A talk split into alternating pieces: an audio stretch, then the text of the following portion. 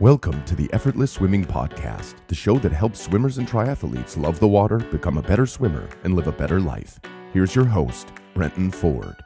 Welcome to episode number 120 of the Effortless Swimming Podcast. My guest today is Rory Buck, who is a uh, an ex competitive swimmer turned coach, so similar to to me. So, Rory, thanks for joining me on the podcast. No problem, Brenton. Thanks for having me. I uh, you sent me an email a couple of months ago, just uh, replying to um, a, a, newsletter that I sent out through um, through Effortless Swimming, and then we kind of just got chatting, and I thought you'd be a, a really good guest to have on the podcast, just to discuss um, some of the things that I come across with with my coaching and what I've seen um, through my competitive background in swimming, and, and, we're kind of very similar in that in terms of um, coming from a competitive background to now coaching, working with a lot of triathletes and open water swimmers, and uh, and I think kind of having to learn the other side of swimming, which is to really fully understand it and understand the technique and, and how to teach it, rather than just being able to to do it. So, what um, for the for the listeners, can you give them a little bit of background on um, what you achieved with your competitive swimming background? Because it's quite uh, it's pretty outstanding what you what you did achieve. Oh, I appreciate that that little intro there. Yeah, um, I uh, similar to you came from a competitive swimming background. I only learned to swim, or not learned to swim, but I only started training competitively at a very late age. I was uh, 16 when I picked up uh, the sport and went into a squad. Um, I could swim prior to that, um, but but was quite late on the scene of, of sort of training, um, and so constantly felt like I was having to catch up uh, with the guys that I was racing against that had picked up the sport when they were when they were four or five and kind of gone through the age group ranks. Um, so through through starting late, I sort of had to f- force myself to become a student of the water and, and learn how to how to shortcut processes uh, in order to get competitive.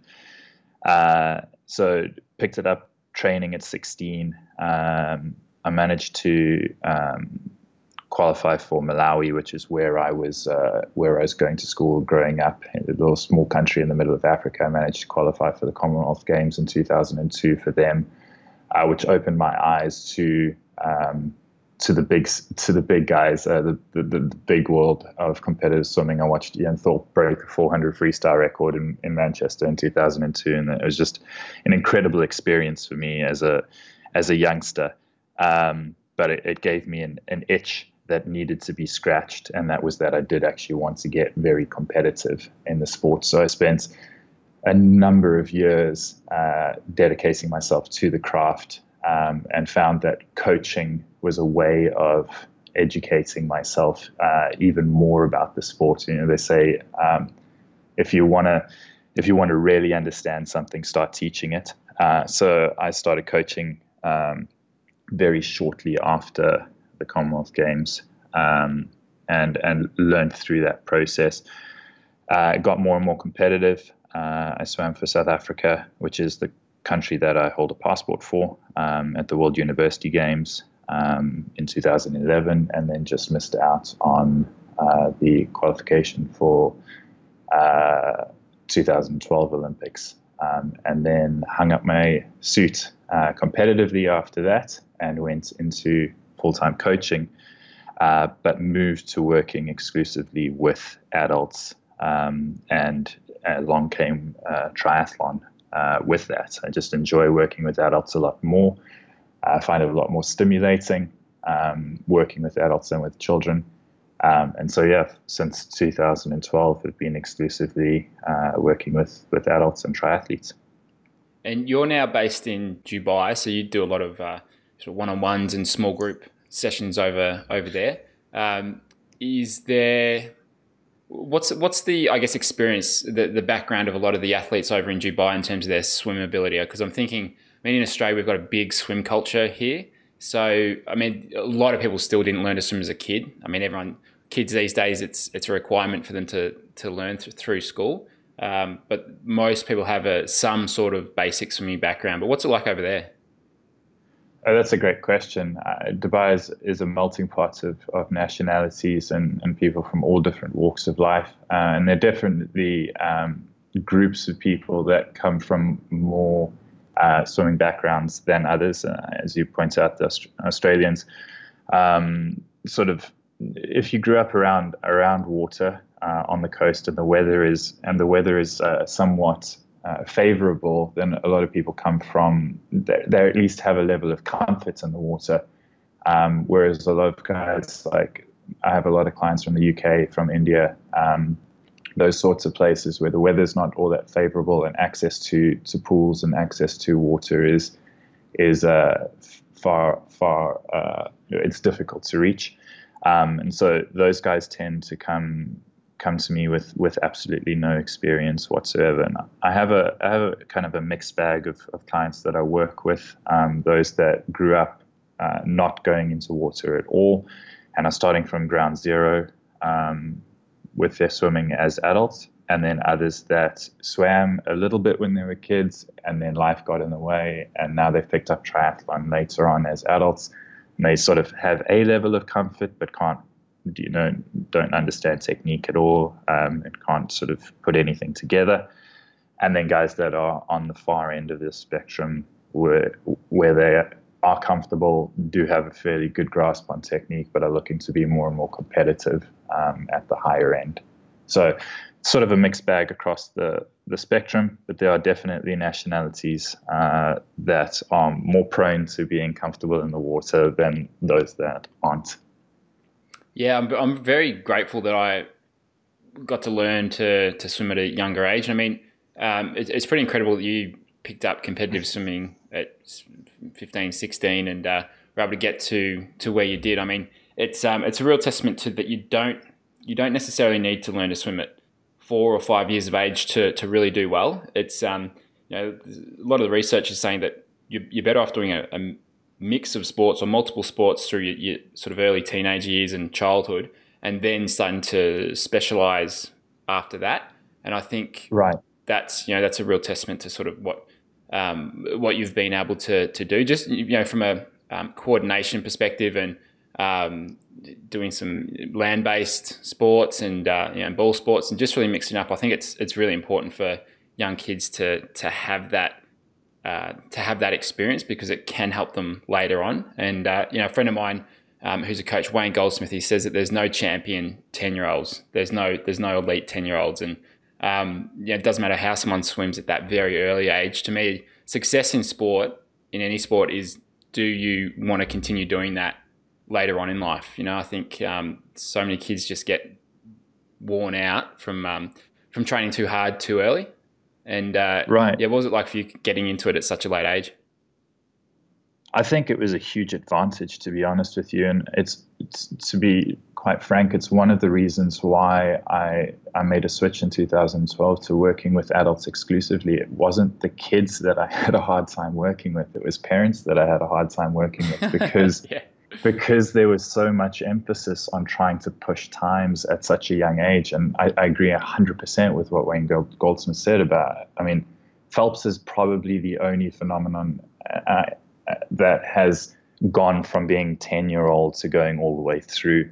But uh, there's very few others. Everybody else gets burnt out. And I think one of the benefits that I had starting so late is it was just, it was almost a, a, a case of attrition um, that I kept going, and everybody that I was swimming against started retiring. Um, you know, I started at 15, 16, and there was a drop off at 18 of a whole bunch of guys that stopped that I was swimming against. And then there was another drop off at 20, 21. Uh, and so if you just keep going long enough, everybody else starts, yes, you get faster, but everybody else starts to fall away. Um, I think that I think that there's so much pressure put on kids um, and especially in a sport like swimming, where you you know if you are competitive, guys are starting to do daily doubles from the age of 13, 12. Um, it's just such a big time investment that you, as a teenager, you lose out on so many other opportunities, um, and it starts to the resentment starts to build up if there isn't major return on investment. Um, and I think that return on investment for girls tends to come a little bit earlier um, because girls sort of peak in the water a little bit earlier. But that investment for guys, it only sort of comes as you reach your physical maturity, and that doesn't happen until you get to 18, 19, 20. Um, and so if you burn out in a sport at 16, you know you've uh, you've lost the opportunity to see actually how good you can be. So I think I had a, a major advantage starting at 16. Um, like you said, I had a, a I was fortunate enough that I'd played rugby, I'd played cricket, I'd played soccer. Um, so, and I'd, I'd, I'd, done a little bit of running.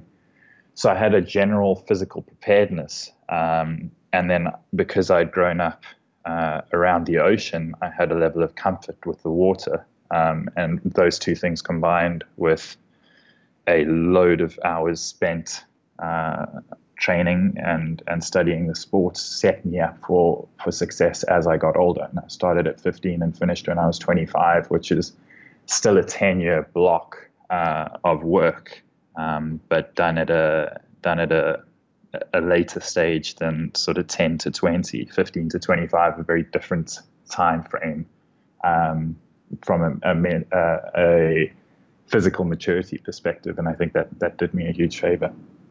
Yeah, yeah, that's um, it's interesting, isn't it? You, you can look at it from uh, someone who starts at say six, goes through till sixteen, then fifteen to twenty five, and the person who's going to have the most um, success defined as what you what your results are, what you achieve in the sport is going to uh, nearly always going to go to the person who's gone from fifteen to twenty five, uh, which is which right. is quite interesting. And uh, and one of the things that we sort of were just speak uh, chatting with over email, and we were wanting to discuss was the amount of effort that goes in that goes into uh, swimming effortlessly. Uh, so it's uh, it's it's one of those things that, uh, it, and when I first started coaching, I like this is I was I, I think I was 19 at the time, 18 or 19. I started coaching at Melbourne University. I was there for about a year, just coaching twice a week. There was a, an adult squad, and so I was, I was fresh into it. Had really not much idea with what I was doing in terms of coaching, but um, I just couldn't couldn't get why the swimmers there couldn't um, just change their technique straight away, and why they were having to work so hard to um, to hit the times that they were doing. I, I didn't understand the the amount of well the amount of effort and concentration and uh, hard work that goes into swimming fast and efficiently and, and effortlessly and it's um uh, coming, yeah, being so fresh into coaching, I just uh, took me a while took me a while to learn it, and now, yeah, I'm what am I about 11, 12 years into uh, to coaching that I feel like I've got a much better understanding of the uh, the the progress or the, the learning curve uh, that people need to go to go through to be able to to really change their swimming, and it's um, with that understanding, it's so much easier to to work with people. Um, is there any clients, any any swimmers or triathletes that you've worked with over a, a period of time where you've really sort of seen that happen, that come to fruition, where they've been maybe a little bit uh, uh, awkward, uncomfortable in the water, and they've managed, they've been able to turn that around? Yeah, absolutely. I, have I've got a few clients, and I think uh, it, it's it's interesting because with with the rise in popularity of triathlon, uh, triathlon is and Ironman specifically, it's sort of become a, a bucket list uh, item for a lot of people. So I, I see a lot of people come through who who just want to complete the bucket list item of getting through a Ironman or a seventy point three, um, and so they don't always stick it out that long.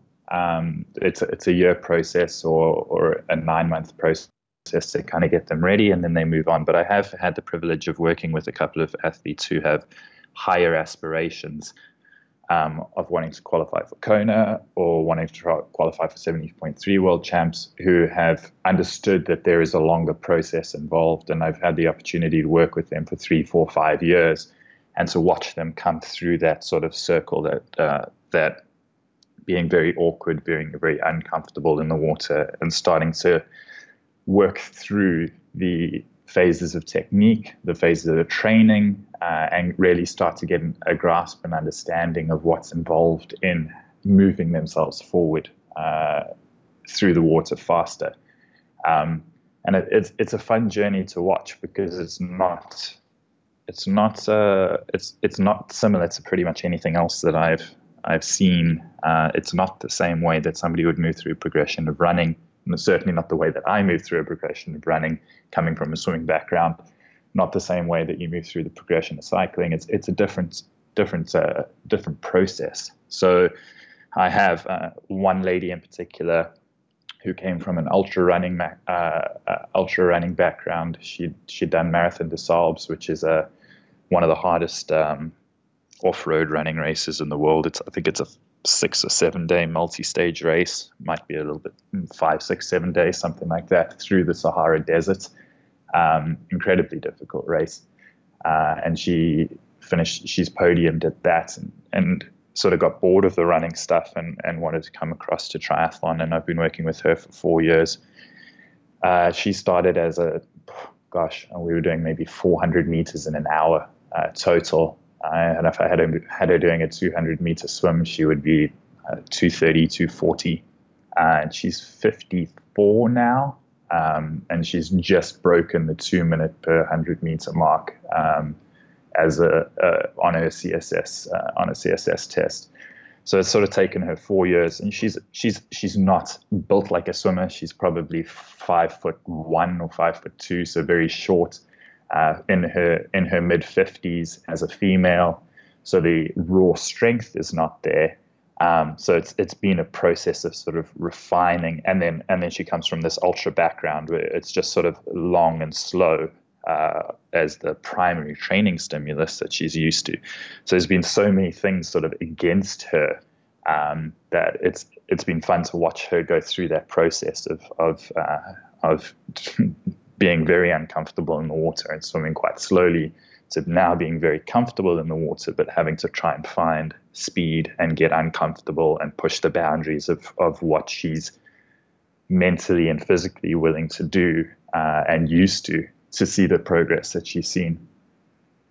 Yeah, it's uh, it's really about knowing the right thing to work on at the right time, and I think that's that's something I've gotten a lot better with over the last couple of years when um, working with so many different swimmers uh, through the, the clinics and the camps that, that we run and, and the online membership as well. It's um, I think what I what I've sort of seen is that if you just keep it very simple in terms of what you're focusing on in that point in time might be one or two or three things.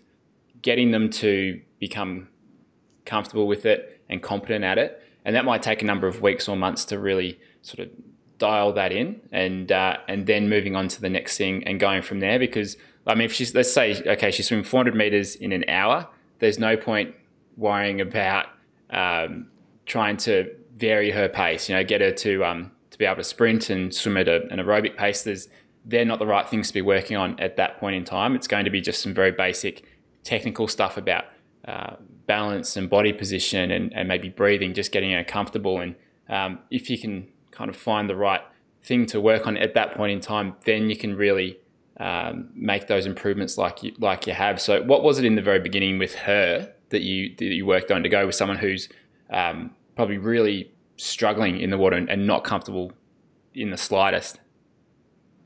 Right. So uh, there's there's a framework that I sort of I'll work through uh, with with my athletes, um, and I can depending on what sort of time frame we're working with, we'll speed up or or or, or work through the process at different rates. But the way I see it is, if you, I mean, triathletes and Leslie in particular, who came from the ultra distance uh, running background, they're aerobically fit, right? So they they come with massive capacity. So why do they struggle with swimming? Well, that obviously comes down to technique. Um, the reason that they can't translate their aerobic capacity from the running or the riding into the water comes down to, to missing technique. So, what are the three influences for me that sort of dictate your ability to to swim with good technique. Well, the first is understanding what you're doing right and what you're doing wrong. Um, so that's where we take video uh, and uh, you do video analysis. Uh, I do video analysis. So you work with a coach to understand, to, to just kind of grasp what is it that I'm doing with my body in the water because we have absolutely terrible I, I, our ability to process what we're doing in the water is absolutely shocking. Our proprioception is is poor. Like, and until you see it on video, you absolutely have. Most people have no idea. They'll "Oh, I thought my legs were there. I thought my head was here. I thought my arms were there, and now I see it on video, and it's completely different." So, having an understanding of what you're actually doing in the water and then some sort of idea of what you should be doing. Um, so that's where we started with with uh, Leslie is is just giving her an idea of look, this is what you look like in the water. You're short and scrunchy. Your hips are dropped down. Um, your head is lifted high. So just the very basic fundamentals of body position uh, was where we started with. Um, then the second the second piece that that goes into it um, is body awareness or body control.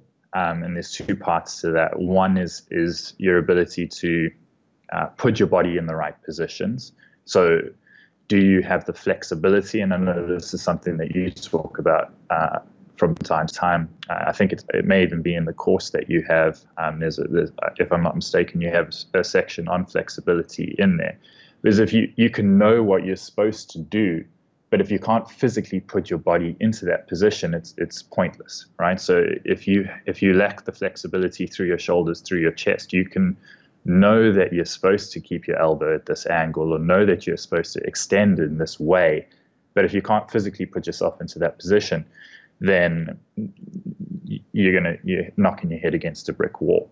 I think that this is where the sort of variations in freestyle come from. So there is no perfect, there is no one perfect stroke for everybody because everybody's body is different. So depending on your height, your your size, your background, your flexibility, those sorts of things, we're going to also vary how we put you into to certain positions, but the fact remains that there are fundamental positions that you have to hit in order to move through the water with m- limited resistance and be able to maximize propulsion.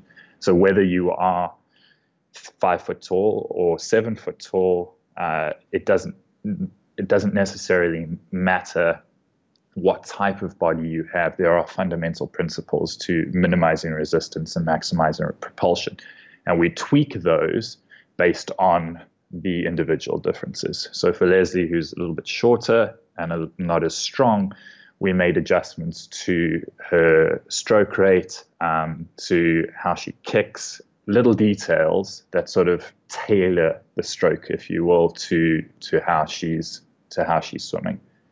Um, so that's the second point, and then the third point is the idea of trust and confidence. Um, and sometimes we have to start with this one because again, you can know that when you take a breath, and that's normally the point in the stroke that everything falls apart at, you can know that when you take a breath, because you've seen it on video, your head comes way up out of the water and you push down with one arm to help support the breath. But if you don't have the confidence in yourself and the trust to get a breath low to the water and keep your head down, you can know you're doing it wrong, but you're never going to be able to correct the problem right? So You have to build the trust or build the confidence in your ability to take a breath low to the water uh, in order to in order to make that adjustment. And this is this is where the training piece starts to come in. Um, our brains have evolved for an environment very different to the water. Uh, we're, we are land-based animals. We've spent, especially when we learn to swim as adults, we've spent decades interacting with uh, with a constant supply of air. Uh, and now, as a 50 year old, I put you in the water and go, you've got to utilize your aerobic capacity that you've done a fantastic job of working with as an ultra runner. You've got to somehow utilize that aerobic capacity in an environment with limited oxygen. Um, off you go. and it doesn't, it doesn't exactly just click in a day. Um, so building that trust and building that confidence um, in your body going, I don't want to die. I've done way too much with my life at 50 to die swimming now. Um, so I'm not I'm not going to allow you to breathe uh, half an inch away from the surface of the water. I need your mouth at least six inches away from the surface of the water. So we're going to lift up way above. I don't care what coach is telling you, and I don't care what you think you should be doing it's not safe to breathe here.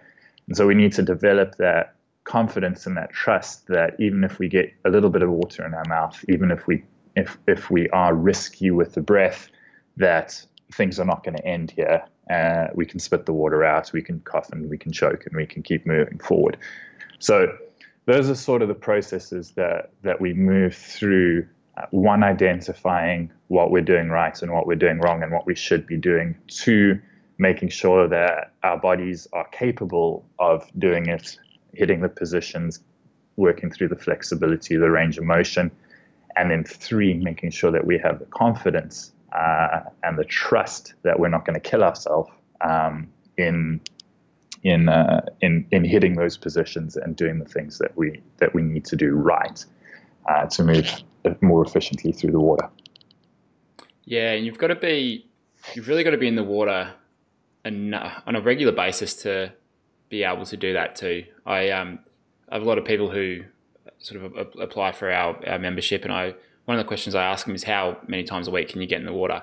And for the swimmers who can only get in once a week, I say to them, look, it's it's not going to be enough to really get the most to get the most out of the coaching. So you know, really, a minimum, it's got to be two times a week.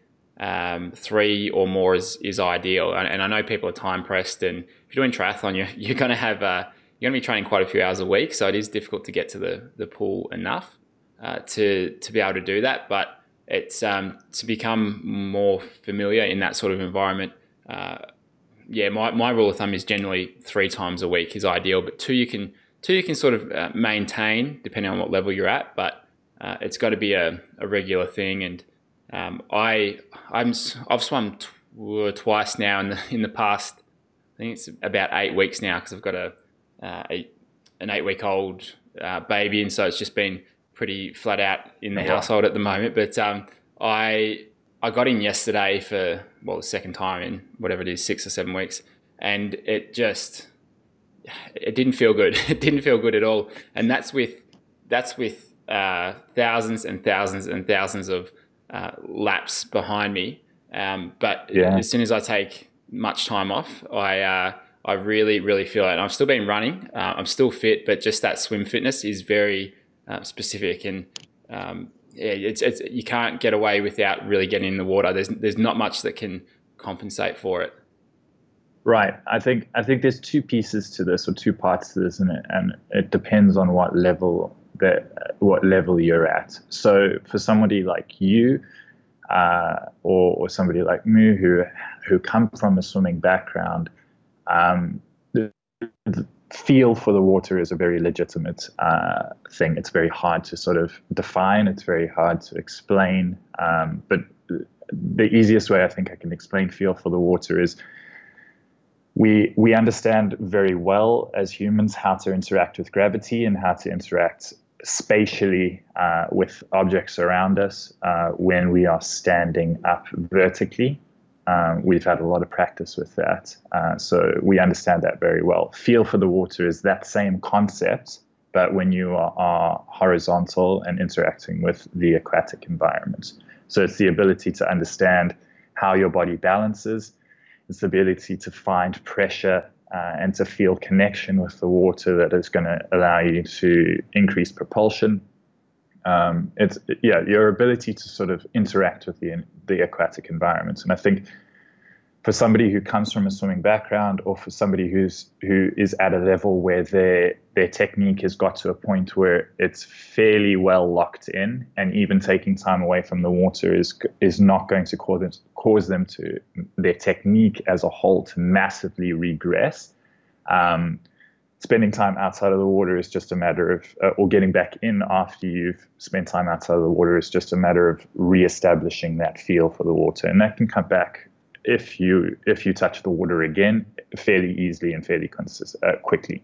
I think a good way to explain it uh, is if if you if you or I or anybody uh, had to get into bed and not get out for a week or two weeks, the first couple of steps we would take after standing up when we did get out of bed again would feel very weird. I don't know if you've ever been sick or had a surgery uh, where you've been bedbound for a period of time.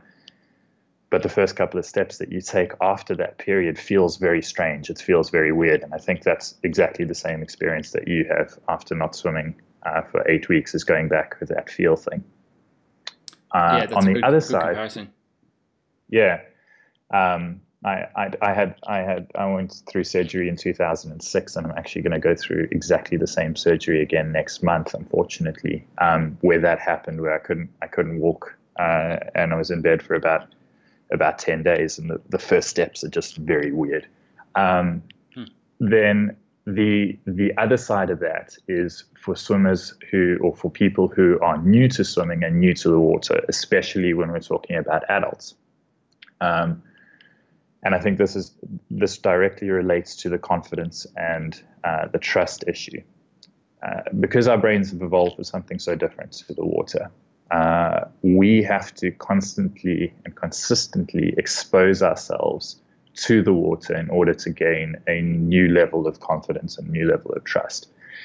Um, and the best analogy I can kind of think of to explain this well is when you're learning a new skill, or if I, if I gave you the task of learning a, a presentation or learning a talk, um, the best situation or the best setup that you can put yourself into is an area place yourself physically in a place where there's no distractions kind of cut out all noise cut out all all distractions completely so that you can focus exclusively on the thing that you need to learn right that's why libraries I, I, I guess that's why libraries are created as quiet zones because they're supposed to be conducive to studying that's why uh, you know, when I sit down to work, I'll put in headphones with noise cancellation so I can kind of just, nothing else is distracting me.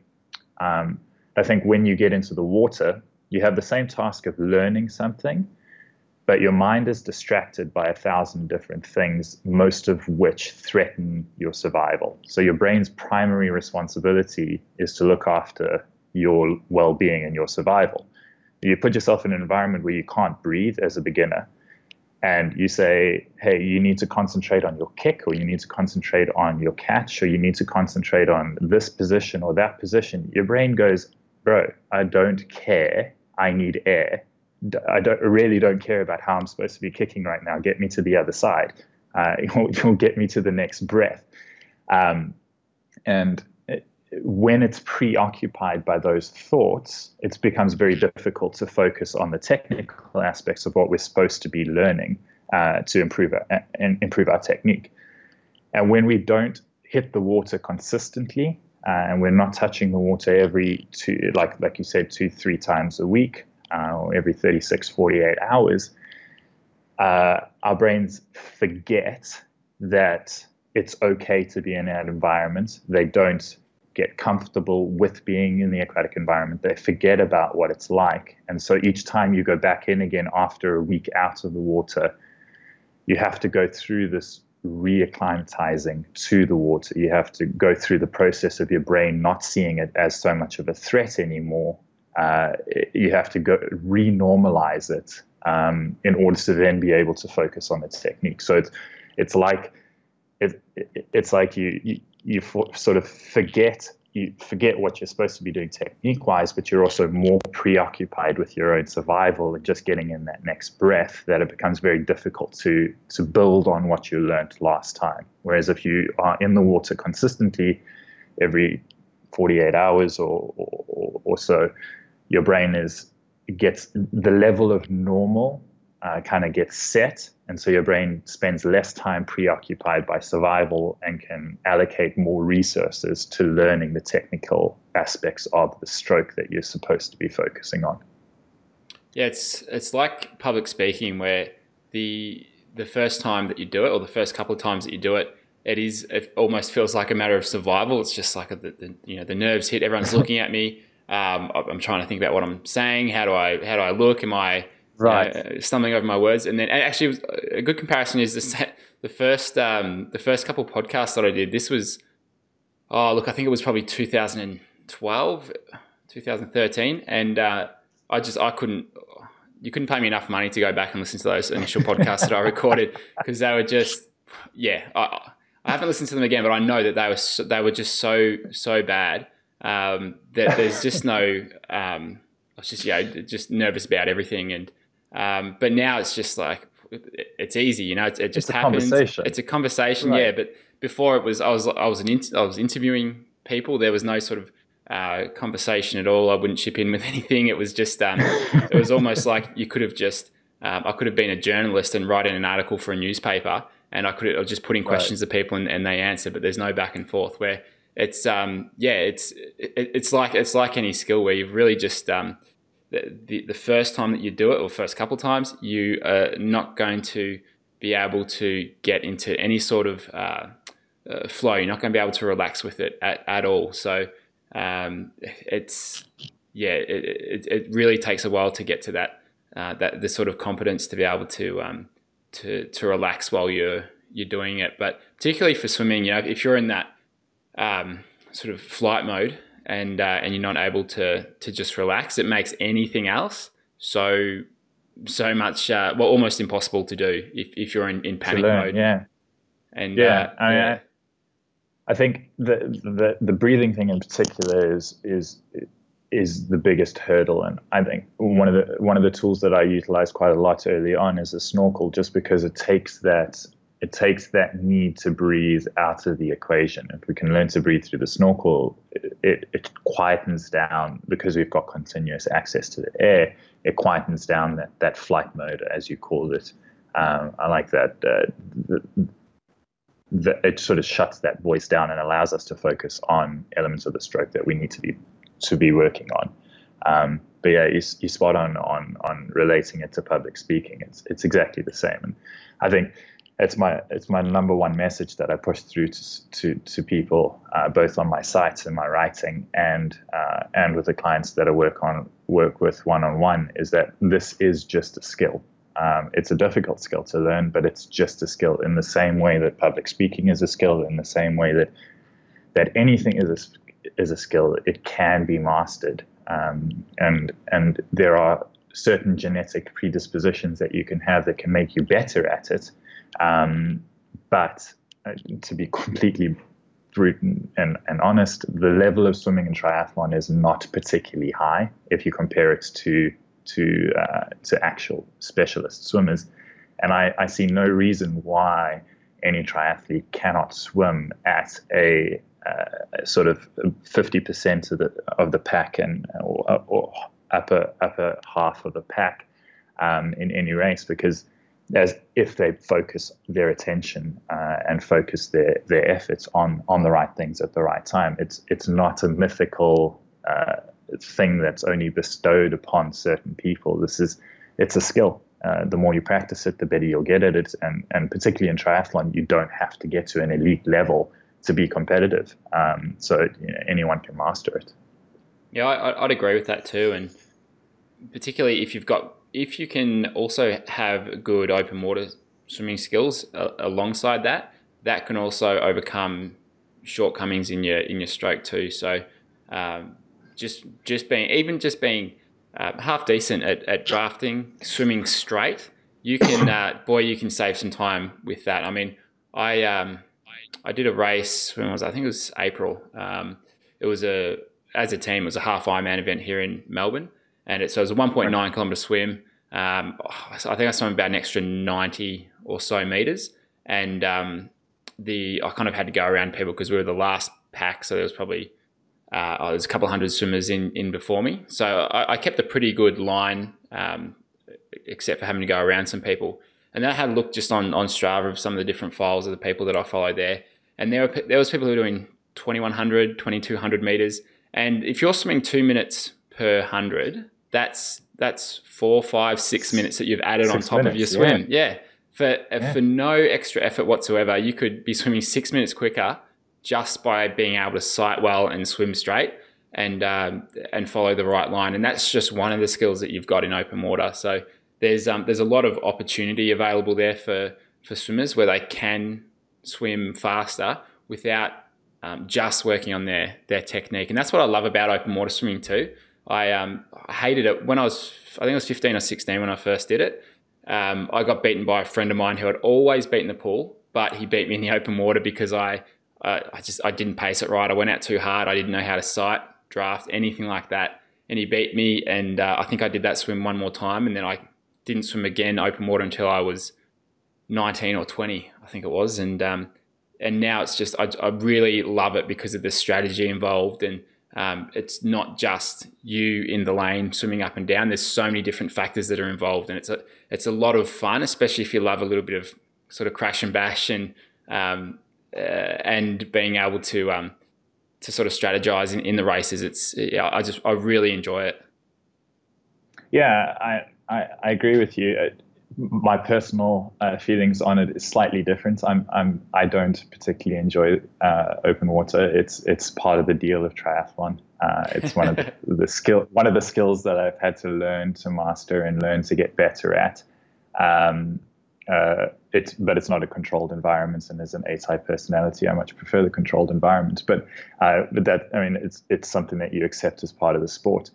Um, but I think yeah, it, you have to the confidence piece comes in again here. Like you said, if you enjoy the sort of crash and bash, uh, the washing machine effect, if your brain is preoccupied by survival, you cannot execute a race strategy, don't matter how good that strategy might be. You know, you, you may have the perfect takeout speed, you may have your ability to dial it into your to your actual race pace after a good short uh, sort of burst. You may have the ability to take the gap. You may have all the skills and, and fitness that you need.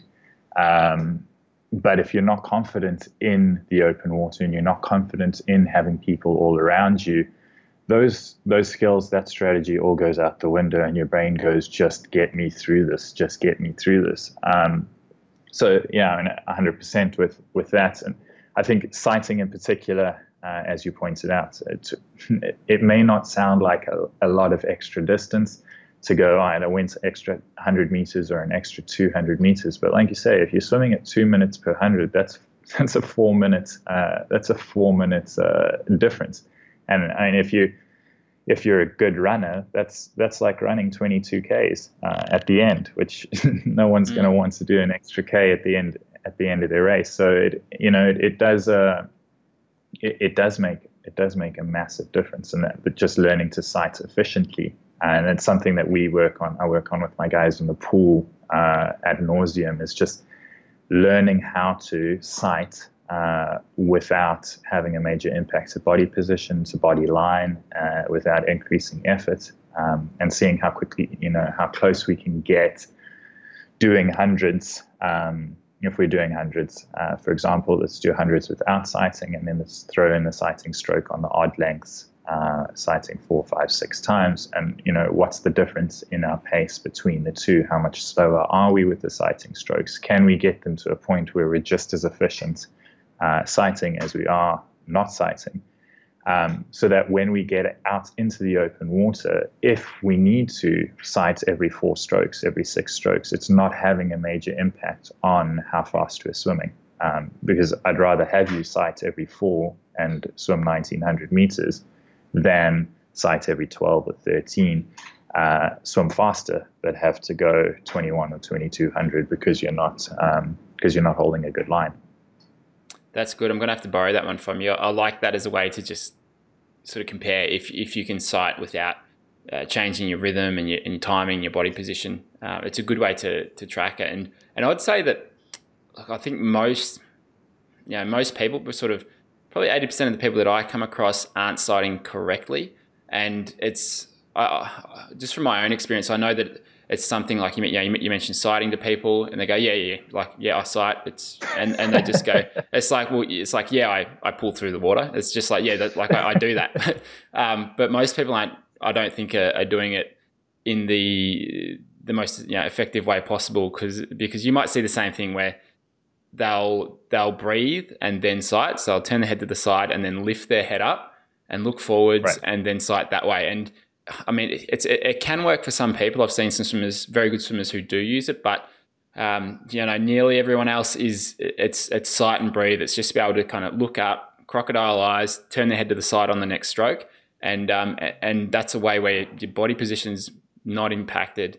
It's very sort of uh, fluent in terms of your normal rhythm of the stroke and you can you can sight every even every two or four strokes if you need to that way without really affecting your speed. And uh, I found it, it, probably takes once you sort of, if you if you're specializing in that, if you're really focused on it, all it, all it takes is a, you know, a good sort of half hour spent on it to really get that dialed in and working well. But it can save you so much time in the in the open water if you're not already doing it. Right, hundred percent. So I yeah like I, I, appreciate what you say there. Yeah, sighting. Yeah, I can do that. Um, and and you sort of just go tick the box. Yep, I can do that. Yeah. uh, and then you get down into the details and take a look at it and realize how inefficient uh, oftentimes it is. And the reason for that, for most part, is because they watched a YouTube video once and go, yep, okay, I can copy that, and have gone off and, and just copied it, no, not actually going through a process of learning how to do it efficiently. Um, so yeah, I think I I work between the sight and breathe uh, method, like you've just talked about, and I also I also um, I, I, also work a lot with my guys on just just sighting. Um, so straight up, straight down, and then and then sight and then breathing uh, on the next stroke cycle. Um, it takes a little bit more oxygen, um, but the but the body line tends to stay a lot better.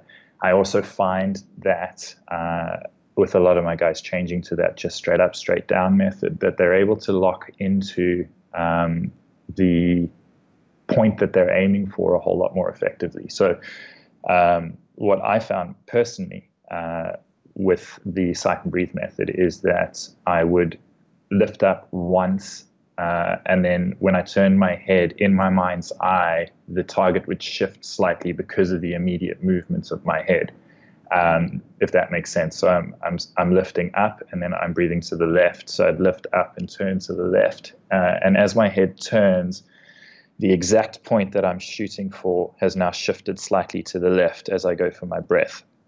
And so I'd have to repeat that two or three times to get a good idea of where exactly I'm locked into. Whereas uh, if I go sight and sight, uh, so I'll just lift up crocodile eyes and then straight back down uh, and then turn the head. Uh, I because I'm going straight up and straight down, in my mind's eye, I have much better idea of, of the direction that I'm going into. It doesn't get distorted or distracted. I'm not distracted by the turn of the head. Um, so I'll work with the sight and breathe uh, or with that straight up, straight down method. Uh, and for some people, uh, the straight up, straight down tends to be more effective uh, and efficient. And for some, the sight and breathe. Uh, it just depends on depends on a, a number of variables, uh, whether you wear glasses, how good your eyes are. Um, all of those sort of factors come into play on, on which one will work most effectively for you. But as long as in the same way that we have a variation of stroke rates. Uh, some people have much higher stroke rates, some people much lower stroke rate, depends on your body. Um, I, I, find that, that sighting is very similar. And as long as we, like we, like I said earlier, we sort of test swimming hundreds where we don't sight and hundreds where we do sight, as long as we're, we're managing that drop off uh, or that margin, uh, the actual method that we use uh, can vary as long as we're adhering to the fundamental principles of, of resistance and and uh, getting the sight in, which is the most important. You lift your eyes. If you don't spot your target, it's an absolute waste. Yeah, that's that's it. And you've and just sighting and then going back down. Yeah, you might need, it, as you said, you might need to do that two or three times to actually see where the next buoy is. Um, right. Because there can be there can be sun in the way, there can be swimmers, there can be chop and waves. So um, if you can just do that, do it fast, go straight back down. It's um, that's a, a, really good way to make sure that you are swimming swimming straight. And if um, it's it's very hard to really get good at those open water skills without going open water. You can certainly um, you can certainly improve them and get them to a point, but just to be able to race well in open water, at least from my experience, it's really just been a matter of doing more and more open water swims and races and training sessions with people to to get good at them. So it, it, can be hard for swimmers depending on where they're they're based, but um, like like any skill, the more you practice it in the actual situation and scenario, environment, yeah, yeah, in, in the yeah. in the environment, it's um it, it makes a, a big big difference to um, to how well you can can do it. Right. I think that, that that's spot on.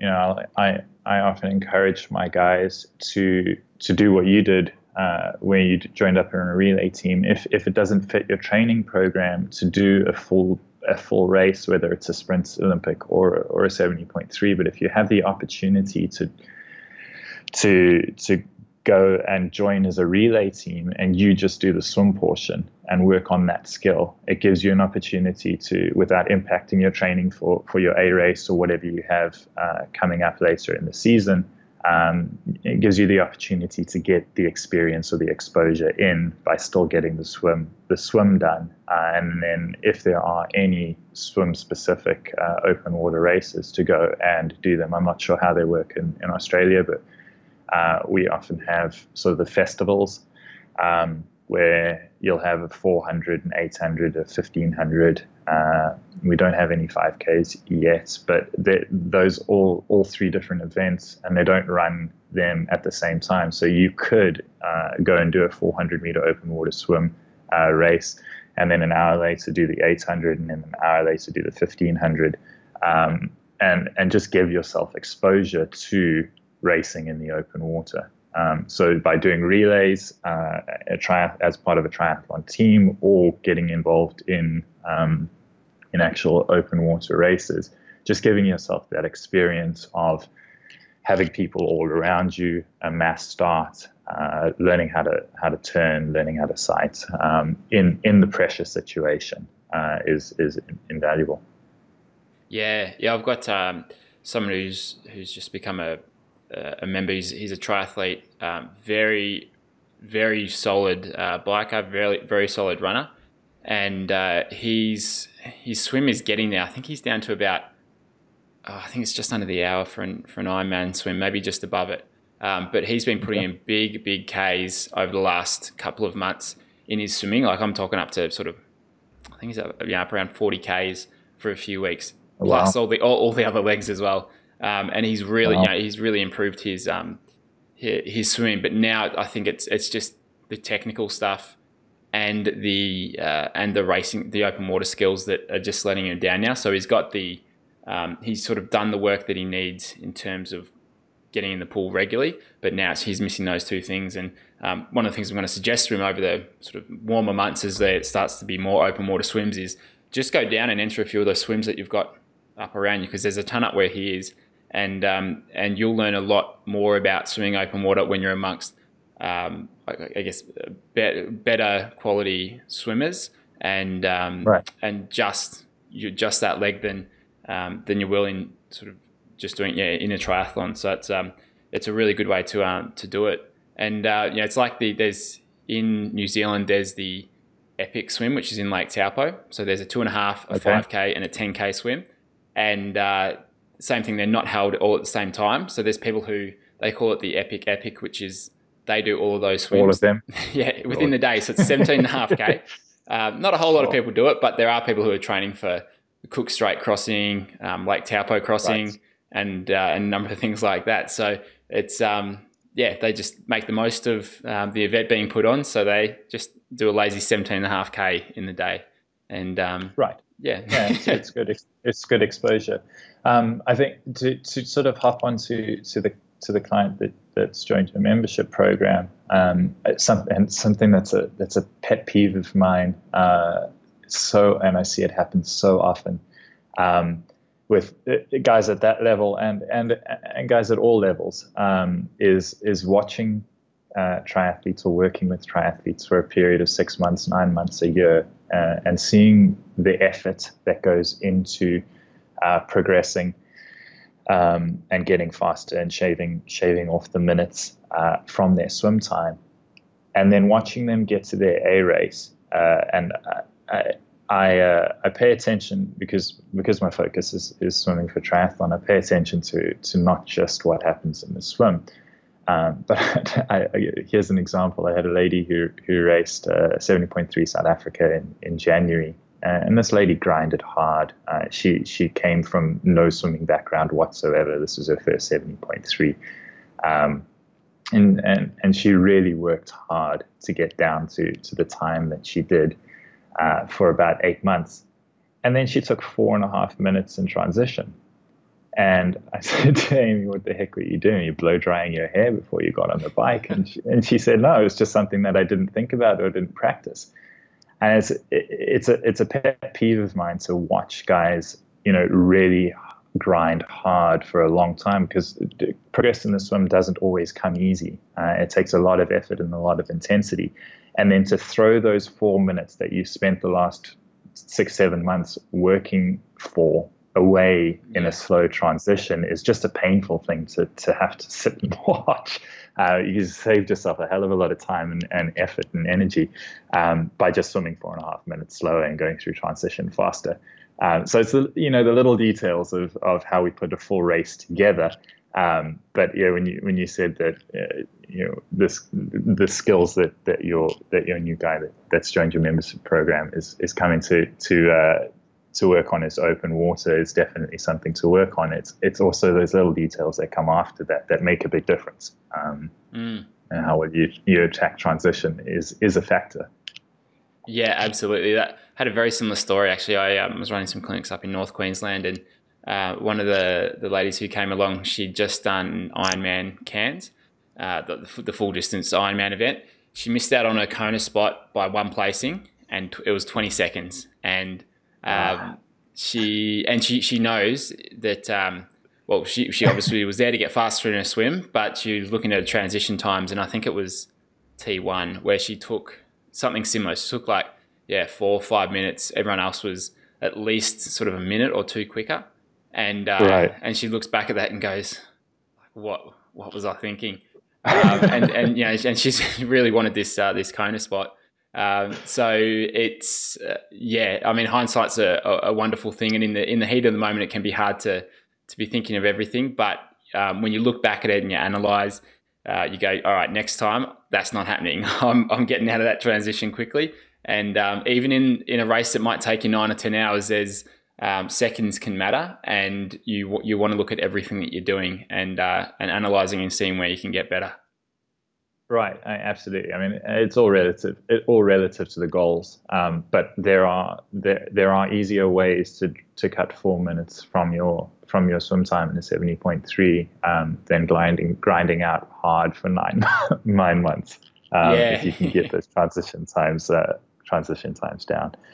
Um, yeah, it, it's a again it, we're looking at the whole the whole big picture, right? And I think this is something that coming back to to training and effort, uh, like we were talking about earlier, um, the, the how you go onto the bike, how you come out of the water and go onto the bike, um, has dictates a lot about how your whole race sort of plays out and it goes. If if you come out the water in a place where you feel uh, that is where I should have come out, or sort of my swim was a good swim.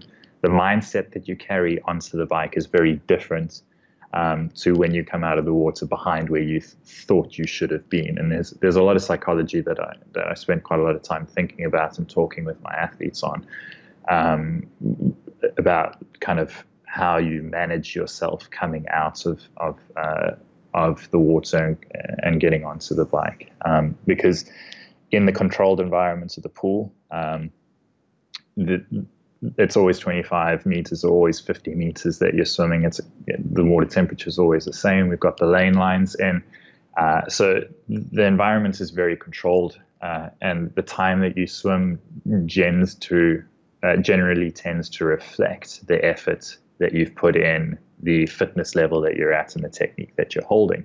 That isn't always true in the open water. Um, and you can have races in the open water where uh, everybody is slower for whatever reason currents, uh, conditions, temperature, whatever.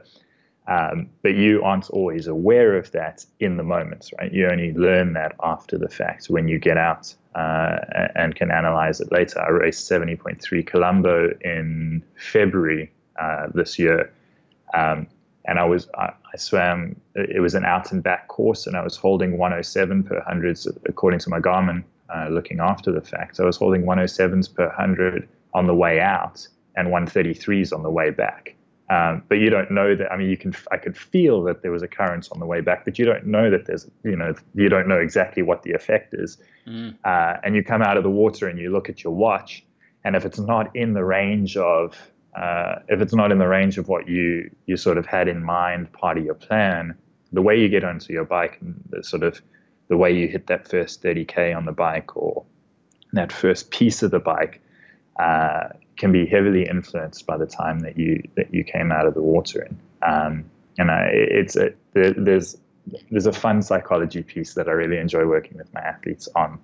Um, you can have a great plan, um, but that plan may change um, depending on what happens on race day, and you you won't actually know uh, until after the fact. So how do you deal with that mentally? Yeah, that's uh, that's something that Grant Giles, who's a triathlon coach, I've had on the podcast a few times. He uh, he he was talking about something similar, just about being able to adapt in the moment and and on race days. One of the things he said was like if you you find your nutrition plan, but your guts isn't agreeing with you, and you're on the edge of needing to throw up because the the gels aren't sitting well. There's no point downing another gel if it's just going to make that feeling even worse. It's okay to uh, to to adjust what you're doing, and and you, right. you want to be able to prepare for that in training. So you know, in, in a few, let's say for in a few runs, you might not take any fuel with you, and you might get to the point where you sort of where you, where you bonk, where you you hit food flat.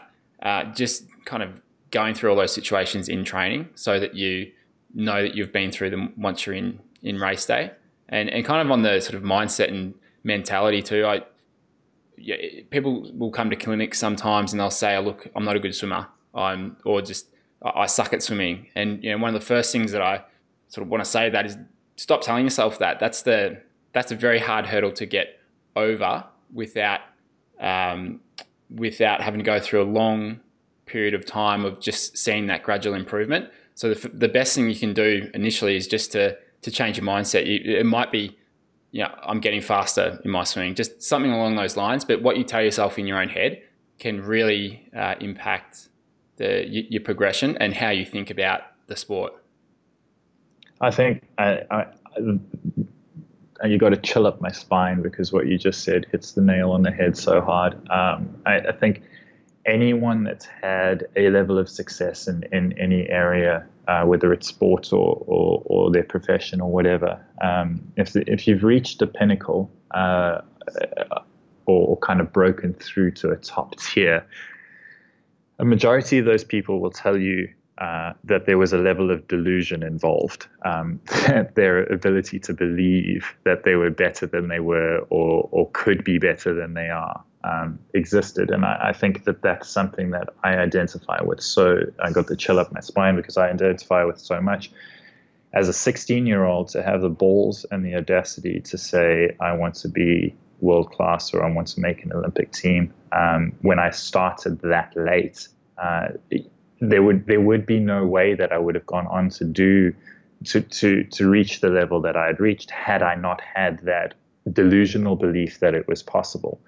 Um, and if you if you approach your swimming in a way that that I suck at swimming or I am a terrible swimmer, you you will never reach the level that you aspire to reach until you change that mindset or that thinking process. Now, it doesn't have to be a process of I will be the best triathlon swimmer or the best swimmer that, that ever walked this planet. But changing that mindset of I can do this, it is just a skill, is definitely the first step that you have to take to improving it. Without that mindset change, you will just bang your head against a wall over and over and over again, and you'll re- reinforce the belief that you are not a good swimmer or that you suck at swimming. Mm. And it was actually, it was, it was, uh, I've, I've, changed it now, but that was actually the message that I sent to anybody that had uh, that had uh, signed up for my newsletter. The first one that that went out from my website was change the way you think, because until that happens, I can't help you. Um, I can ba- I can band aid things and kind of uh, give you all the tips and tricks in the book that you you want to hear. But if you continue to reinforce the message that you suck, um, that this is too difficult and that you'll never get good at it. It doesn't matter. You could have the best program in the world. You could have the best coach telling you what you're doing. But if you don't believe it, we're, we're going nowhere. Um, so I think, yeah, you, you, nailed, you nailed that one on the head right there. That's, uh, I just had Angela Naeth on the podcast, who's a professional triathlete, and that was episode 118. And, and she, um, she kind of said a very similar thing. You know, at, you know, at the at the pointy end, at the very elite level, uh, most most of those guys are doing very similar types of training, uh, and they're all yeah. very similar in terms of their their fitness and ability. Um, but you know, especially when it comes to Kona, uh, you know, the world champs, that sort of thing. A lot of a lot of the time, the the guys who are hitting the podium, they're the ones who the, who are the strongest mentally and have got the best. Uh, you know, I, I, sort of call it the, the, the, tape that your mind plays on a, a 15 minute loop.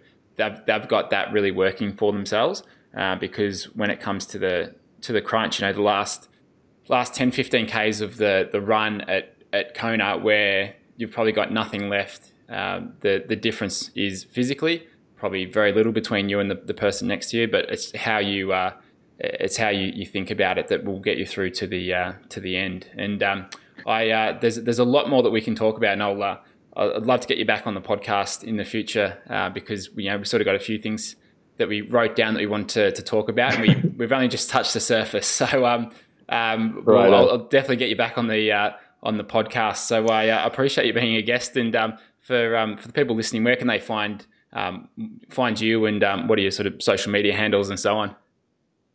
Um, yeah, it's been an absolute pleasure talking with you, uh, Brenton. I appreciate you having me on. Thank you. Um, you can find me at icanswimfast.com. Uh, that is my website, uh, icanswimfast.com.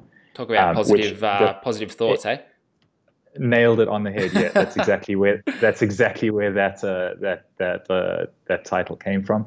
Um, so uh, I've actually I've got a fundamentals of triathlon swimming guide uh, that's up there for free, um, and that kind of touches base on on all the fundamental uh, principles of triathlon swimming. Um, so that's icanswimfast.com forward slash fundamentals. Uh, and I've actually been in uh, hibernation and writing mode for the last two and a half months. Uh, I've got a couple of other things that I'm I'm about to release out on there. Uh, so icanswimfast.com is where you can find all of that. Uh, and then I am most active on Instagram, which is IC Swimfast at IC Swimfast. and I'll post up stuff on there on a weekly basis. Um, so those are the two places that you can find me. and then if you're in Dubai, uh, send me an email. Uh, and it's uh, rory at icanswimfast.com. Uh, and I'd be more than happy to find a spot for you uh, in a squad or in a small group.